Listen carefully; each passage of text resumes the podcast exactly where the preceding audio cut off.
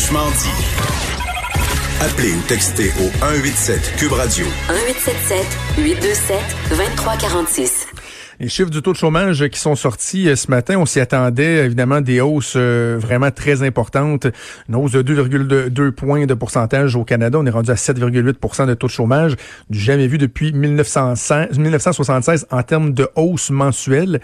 Pour ce qui est du euh, Québec, on parle d'une hausse de de quoi? Près de 4% On passe de 4,5 à 8,1% On va faire une entrevue un peu plus tard pour vraiment décortiquer ces chiffres-là avec l'Institut du Québec, mais quand même je veux qu'on parle de la situation des, des entreprises parce qu'il y a aussi euh, François Legault qui a envoyé un certain message hier qu'on va tenter de décoder avec notre prochain invité, Charles Milliard, qui est président et directeur général de la Fédération des chambres de commerce du Québec. Monsieur Milliard, bonjour.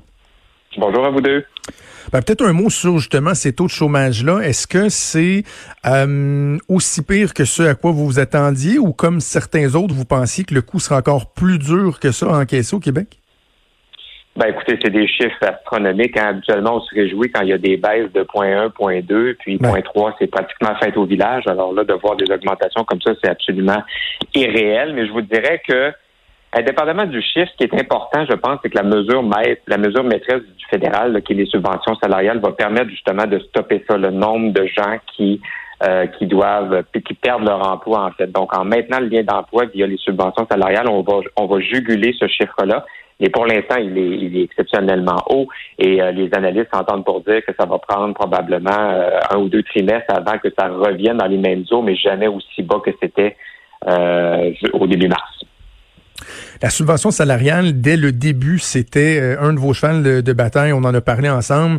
Euh, dans quelle mesure les assouplissements qui ont été annoncés hier, donc de passer d'un 30 de, de, de, baisse de revenus pour être admissible à 15% aussi raccourcir la période de référence euh, pour pouvoir aider les, plus, les plus petites entreprises, notamment les OBNL, dans quelle mesure ça, ça correspond exactement à ce que vous vouliez? Est-ce qu'il y a encore des correctifs à apporter?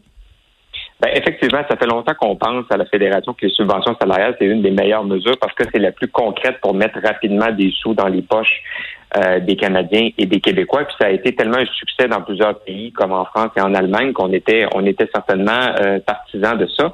Maintenant, je pense que les annonces d'hier, c'est intéressant parce que ça vient rétrécir les mailles, les mailles du filet. Donc on vient on, vient de rattraper plusieurs types d'entreprises qui n'étaient pas considérées depuis la première annonce. C'est ce que c'est ce que j'aime honnêtement du gouvernement fédéral euh, ces jours-ci, c'est qu'il n'y a pas de dogmatisme. Donc, on peut leur reprocher parfois de faire des modifications, mais moi, j'aime mieux un gouvernement qui se met rapidement en, mode action pour trouver des solutions, quitte à rectifier le tir. Alors, les gens qui ont été euh, sauvés, je vous dirais, hier, c'est entre autres les mm. entreprises qui sont en croissance. Donc, s'ils ont eu une, très bonne croissance en 2019, ils n'étaient pas en mesure de, de, de, de prouver leur perte de revenus. Alors, ces gens-là sont épargnés, mais il manque encore quelques personnes. C'est bon, mais c'est long, Monsieur Milliard. Il y a de la chicane politique. C'était supposé être adopté cette semaine. Ça fait quand même déjà euh, quoi un bon mois qu'on est qu'on est là-dedans. là, les entreprises, ils ont toujours pas eu un sou qui leur a été versé. C'est pas toutes les entreprises qui ont les reins assez solides pour euh, être capables d'attendre l'argent du fédéral. Êtes-vous un peu agacé par euh, par ce délai-là? Euh, ben complètement. je, je voulais pas non plus avoir l'air d'être complètement ravi parce qu'effectivement, je pense que la crise sévit depuis au moins le 12 mars dernier et on n'a toujours pas vu un dollar arriver.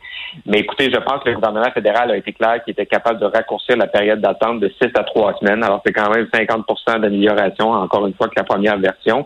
Mais je vous dirais, dans les 10 prochains jours, là, ça va être des journées d'évaluation de l'efficacité de la machine gouvernementale. Alors tout le monde a les yeux tournés vers Ottawa pour voir si l'Agence de revenus du Canada puis les autres organismes fédéraux vont être en mesure de livrer la marchandise.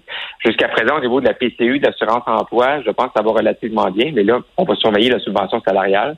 Mais, euh, mais voilà. Mais, mais, mais M. Milliard, avez-vous un, Avez-vous un message pour les partis politiques là, de, de dire là, les, les petites guéguerres politiques, là, c'est pas le temps, là? Ah ben complètement. Il faut qu'on faut qu'on ait de façon express autant au niveau de l'approbation de la Chambre des communes qu'au Sénat, hein, parce qu'on a les deux chambres à régler au fédéral. Il faut absolument que ça aille très très vite.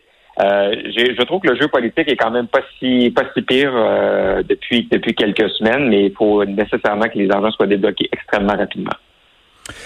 Quand on s'était parlé la dernière fois, je faisais le parallèle avec euh, un programme à l'époque du gouvernement du Québec, le programme serré, qui voulait dire bon soutien aux, euh, soutien aux entreprises de risque à ralentissement économique.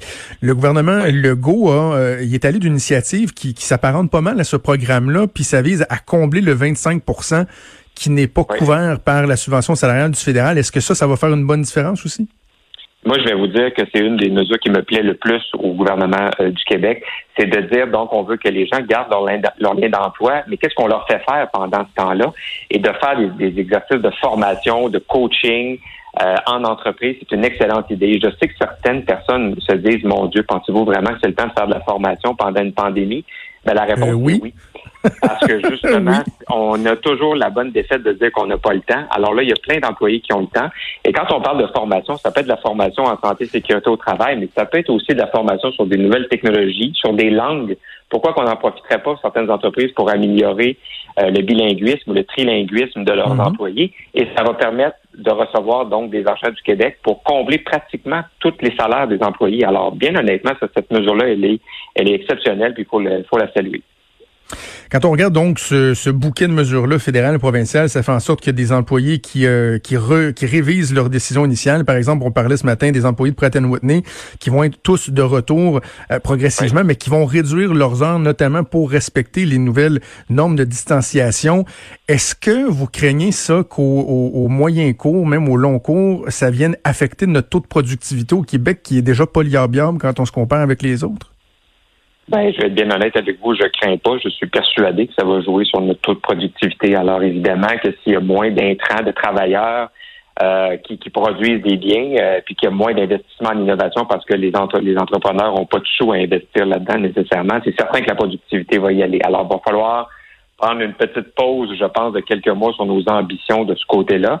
Mais en mhm. même temps, euh, pour les entreprises qui, se qui peuvent se le permettre d'investir en innovation dans cette période-là, ça peut être intéressant. Il y a beaucoup de, il y a beaucoup de crédits d'impôt qui existent en ce moment pour la recherche et le développement. Et nous, ce qu'on propose, c'est que ce soit ces crédits-là transitent vers une subvention alors que l'argent soit plus rapidement disponible pour les entreprises. Par exemple, les entreprises qui font euh, des technologies pour le télétravail, eux, ils sont pas du tout en, pause, là, sont en, sont en fast-forward beaucoup. Alors, pourquoi il n'y aurait pas des investissements qui pourraient leur permettre d'améliorer leur technologie? Alors, tu sais, dans tout ça, il y a quand même quelques opportunités. Là, je veux pas être jovialiste, mais il y a quand même quelques opportunités mhm. pour, pour, certaines entreprises. Mais, mais il y a un groupe, si je peux me permettre, il y a un groupe d'oubliés pour l'instant, c'est les startups, hein, les entreprises en démarrage, les entreprises qu'on voit à, des émissions comme l'œil du dragon ou tout, ça, ben ou tout ça. Ces entreprises-là, en ce moment, eux, leur financement repose sur un succès futur Hein, sur une technologie à découvrir, sur un produit à développer. Et là, ces gens-là peuvent pas peuvent pas euh, expliquer une perte de revenus parce que le revenu est à venir. Alors nous, ce qu'on propose, c'est que ces gens-là aient un prêt pour, pour un prêt pour les salaires de leurs employés et ça pourrait éventuellement être converti en subvention si les employés demeurent et si la technologie, justement, est trouvée. Parce que là, on a des entreprises qui représentent le futur du Québec, le futur du Canada. Il y a peut-être des futurs Apple québécois là-dedans et ces gens-là sont complètement oubliés en ce moment dans les mesures actuelles. Sentez-vous d'ouverture à ce niveau-là? Vous avez fait valoir cette revendication-là, j'imagine? Oui, oui, tout à fait. Puis j'utilise la plateforme pour le mentionner, mais je pense qu'il y a une ouverture à faire des modifications. C'est ce qu'on espère. Euh, puis rapidement, hein, parce que là, on commence déjà à parler de reprise et c'est une bonne nouvelle. Ces gens-là ont besoin de, ont besoin de sous tout de suite. Euh, justement, dernier aspect, je voulais aborder avec vous sur euh, la reprise. Je disais dans, en introduction qu'on était pour euh, décoder le message de François Legault. Lorsque le premier ministre hier dit on, va s'en venir là, vers une réouverture progressive, mm-hmm. mais on devra garder en tête que la distanciation, tout ça, c'est des principes qui vont demeurer pour un bon moment. Est-ce qu'il y avait un message envoyé aux entreprises de dire là, vous avez peut-être une semaine, deux semaines, trois semaines, un mois pour réfléchir à comment vous allez modifier vos façons de faire, vos, vos, vos façons de travailler pour qu'on soit capable de respecter ça? J'imagine il y en a qui se font aller les méninges. Mais c'est tout un jeu d'équilibriste à ces points de presse-là. Moi, je, félicite le premier ministre parce que là, je, je le trouvais souriant hier. Euh, donc, quand il parlait d'une reprise potentielle, mais il doit faire attention, évidemment, parce qu'on n'a pas encore passé le pic. Mais je pense que le terme clé là-dedans, et les Québécois ont commencé à utiliser hein, le terme distanciation sociale, puis pic de transmission, comme si on avait utilisé ces mots-là depuis des années. Mais le nouveau mm-hmm. mot, ça va être reprise séquentielle. Donc, c'est évident que ça va se faire en séquence, donc que ce soit territorial ou sectoriel. Alors, moi, je pourrais très bien voir des régions qui, en ce moment, sont, sont bouclées hein, par la sécurité publique, où il y a très, très peu de cas. Donc, ces gens-là pourraient reprendre une certaine activité économique sans, euh, sans être en relation avec les autres régions ou au niveau sectoriel. Puis le meilleur exemple qu'on pourrait donner, c'est la construction résidentielle. On sait qu'il y a beaucoup de gens qui attendent après la livraison de leur maison. Il y a, il y a souvent très peu de travailleurs sur ces chantiers-là parce que c'est plus petit. Donc, il y, a, il, y a, il y, a, une façon de travailler avec la partie patronale, la partie syndicale pour convenir de mesures sanitaires qui permettraient une reprise rapidement au niveau de la construction résidentielle. Pensez-vous qu'on risque d'arriver avec des nouvelles normes, là, des normes ISO? Est-ce qu'on va avoir la norme ISO 2? Ça veut dire qu'on respecte le 2 mètres de distanciation dans une entreprise, ben, qu'on va pouvoir le certifier? Puis...